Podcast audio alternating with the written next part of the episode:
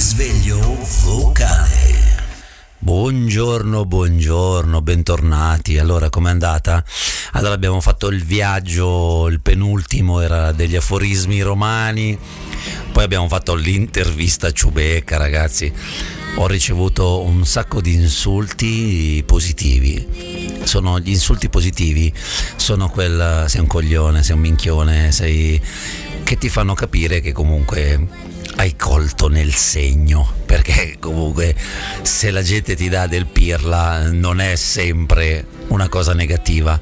Allora il dialogo implica il fatto che sia un di, quindi il, il prefisso di implica il fatto che sia una cosa doppia, un, un duo, quindi il dialogo potrebbe essere un alogo doppio, quindi un alogo. Cosa vorrà dire alogo? L'etimologia di alogo, un eloquio, quindi un eloquio, un aloquio, quindi un parlare doppio in due direzioni. Eh, le parole spesso e volentieri for, po, portano alla mente una, un messaggio, arriva prima il messaggio, però è una cosa molto molto molto bella andare a guardare come è scritta la parola.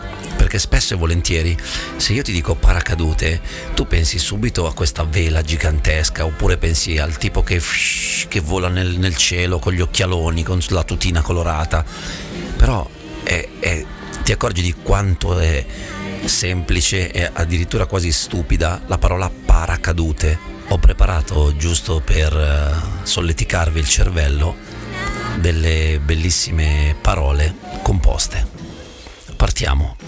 Pescecane, cavatappi, oltretomba, lavastoviglie, cassaforte, malvivente, verdeacqua, che è tutto attaccato, non lo sapevo io che era tutto attaccato, maleducato, francobollo, che sarà il bollo di Franco, pianoforte, dopo scuola, messi in scena, cavolfiore, capogruppo oppure capo d'Orlando, che ne so, centrotavola, acquavite, cartastraccia, altoparlante, mezzaluna, chiaroscuro, televisione, fotografia, battibecco, aspirapolvere,